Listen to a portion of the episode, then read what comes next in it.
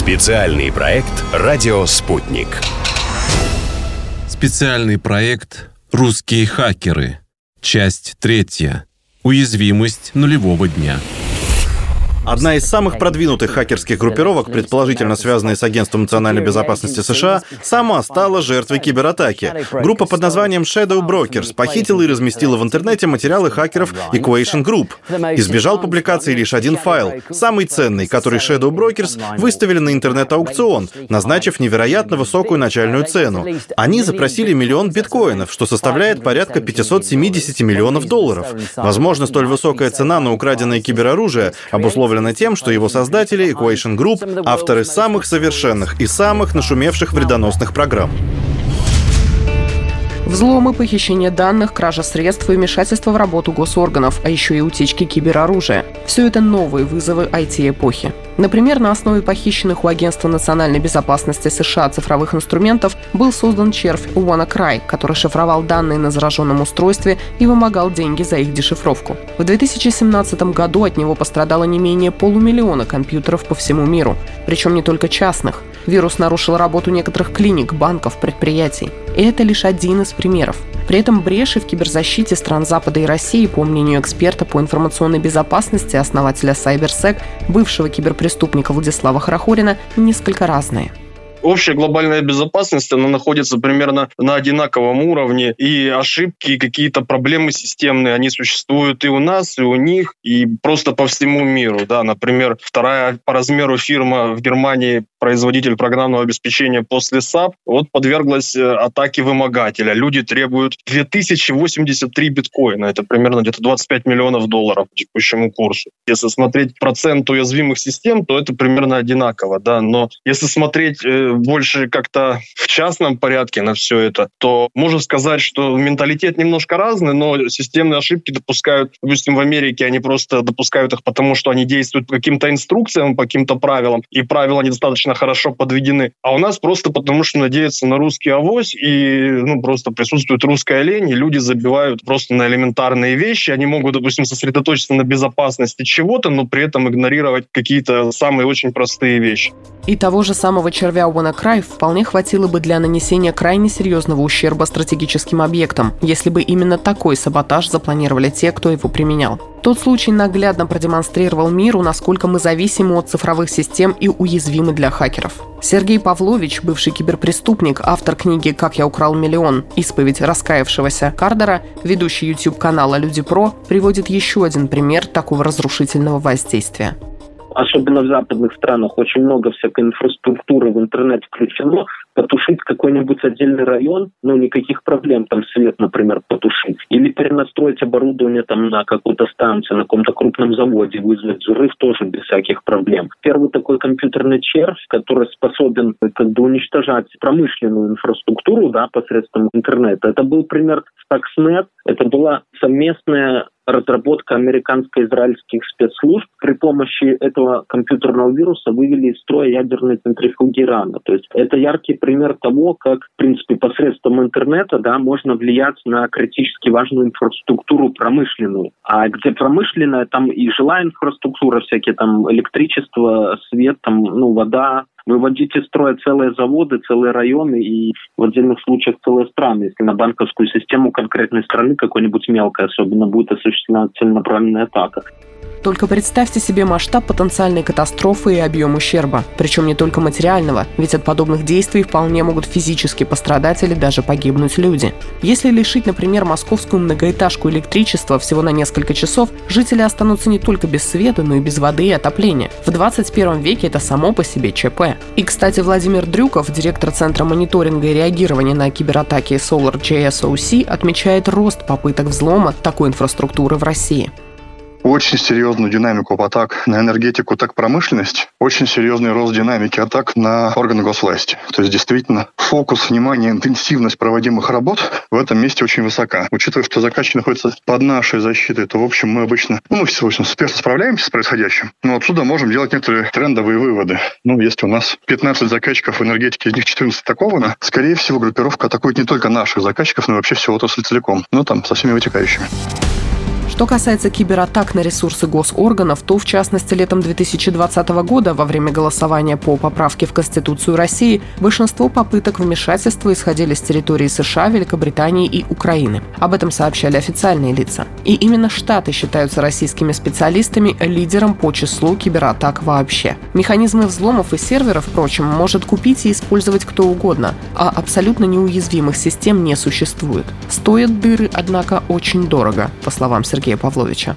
Zero Day — это уязвимости нулевого дня, когда уже дырка есть, например, в браузере Chrome или там уязвимость какая-то Windows, к примеру, да, а производитель Windows, то есть тот же Microsoft, они либо не знают о ней, что вот через эту дыру можно взламывать там компьютеры, сети, что хочешь, а либо знают, но еще не успели выпустить патч, обновление, то есть залатать ее. Такие дыры, они стоят там 50 до 500 тысяч долларов одна примерно, в зависимости от э, возможностей, которые через нее открываются, через эту дыру. И вот в Stuxnet было точно не менее шести таких уязвимостей. И червь был настолько совершенный, что он пробовал себя взломать через одну дырку, если не получалось, через другую. Если там и вообще не получалось, то через все сразу образно. Поэтому разработка такого кибероружия, оно дело достаточно сложное по умственным способностям и по финансовым тоже, потому что такие дыры правительства стран, они просто скупают у хакеров. И все это используется для разработки вот этого кибероружия. Но есть и элементарные с точки зрения хакеров способы получить доступ к чувствительной информации. Один из таких описывает американский адвокат Аркадий Бух, который занимается делами киберпреступников. И, пожалуй, большинство аккаунтов частных лиц на планете можно вскрыть таким нехитрым путем, использовав грубую силу – force когда они имеют, так сказать, другую защищенную платформу, такую как email или банковскую информацию, они обычно используют либо тот же паспорт, либо паспорт с измененным буквой или цифром, или вот ну, почти то же самое. Потому что иначе невозможно, иначе ты просто забудешь. Дальше, приобретя пароль или парочку паролей человека, используя специальную программу, которая называется brute force. Это выражение называется брутить. И угадать буквально за пару часов очень легко, потому что это сделано с помощью компьютера, и он делает рандомный набор цифр в соответствии с вот этими данными паспортами. То есть угадать его потом становится очень легко. И большинство людей именно на этом прокалывается. А учитывая, что всякие конгрессмены, сенаторы — это люди более старшего поколения, обычно не до такой степени разбирающиеся разбирающиеся в компьютерах, они более склонны делать вот такие вот простые ошибки, в конце октября 2020 года хакер Виктор Геверс заявил, что без труда вскрыл твиттер-аккаунт Дональда Трампа, просто подобрав к нему пароль. В правдивости его заявлений возникли сомнения у специалистов, однако нельзя исключать вероятность взлома учетных записей или имейлов самых влиятельных лиц простым подбором паспорта. Эта проблема и другие киберугрозы актуальны и для России. Однако, по мнению Дмитрия Буравцова, специалиста по информационной безопасности и бывшего хакера, никаких эффективных мер по этому поводу поводу не предпринимается. У нас в стране киберполиции нет нормальной, если говорить кибервойсками. Ничего такого нет, точно. Чтобы это были какие-то люди в форме, прям вот, которые учились там 6 лет в институте на то, чтобы выборы в Америке ломать. Нет, такого точно нет. И я более чем уверен на тысячу процентов, что и среди выпускников этих академий военных, полицейских нет специалистов достаточного уровня для того, чтобы осуществить это.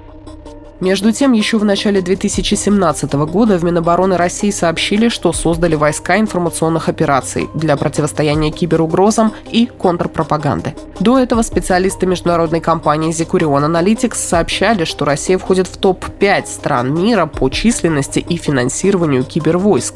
Сергей Павлович, в свою очередь, напоминает, что некоторые государства содержат так называемые карманные группировки хакеров.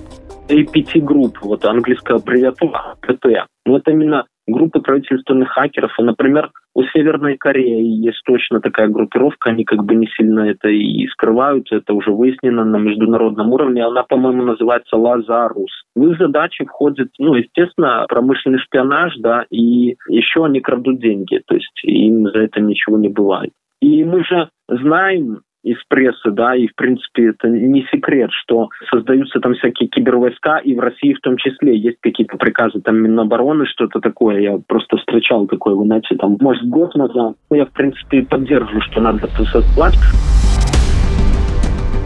Одно из важнейших полей сражения с киберпреступностью – это Darknet – темная сторона сети, теневой интернет. В его недрах продается и покупается краденая информация, ПО для взломов, идет продажа наркотиков, оружия, словом, все виды противоправной деятельности. Специалисты по информационной безопасности не любят распространяться о своих методах работы в этой среде, однако основные принципы Владимир Дрюков все же описал. Есть общие зоны, где могут получить информацию все. Дальше все это такая привилегия или зона доступа. В зависимости от того, насколько тебя сообщество знает, насколько мир понимает тебя или считает, что ты можешь быть членом этого сообщества. И, собственно, исследование Darknet — это всегда работа очень творческая, потому что для людей, работающих на белой стороне, у них нет этого самого темного прошлого, они не являются членами комьюнити. И исследование происходит по таким очень серьезным косвенным признакам, ну, либо с созданием некоторых цифровых личностей, которые представляются этими самыми злоумышленниками с попыткой объяснить, ну, там, в сторону сообщества, что на самом деле, да, я один из вас. Но это такая работа под прикрытием в каком-то смысле. Внедрение — это прямо тонко, потому что внедрение говорит о том, что он является членом преступной организации в том или ином виде и является участником каких-то дел. Поэтому это не история такого рода. Но, тем не менее, цифровую личность. Когда есть задача, это ровно создать какую-то цифровую личность, которая похожа по признакам, по модели поведения, общения, ну, там, не знаю, разговоров по фене на людей оттуда, ну, там, со всеми вытекающими отсюда преимуществами и последствиями.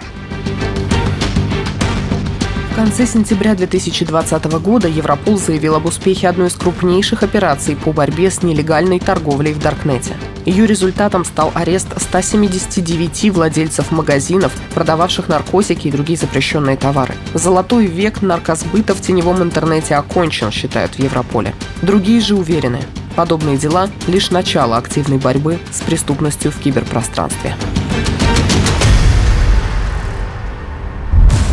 Специальный проект «Радио Спутник».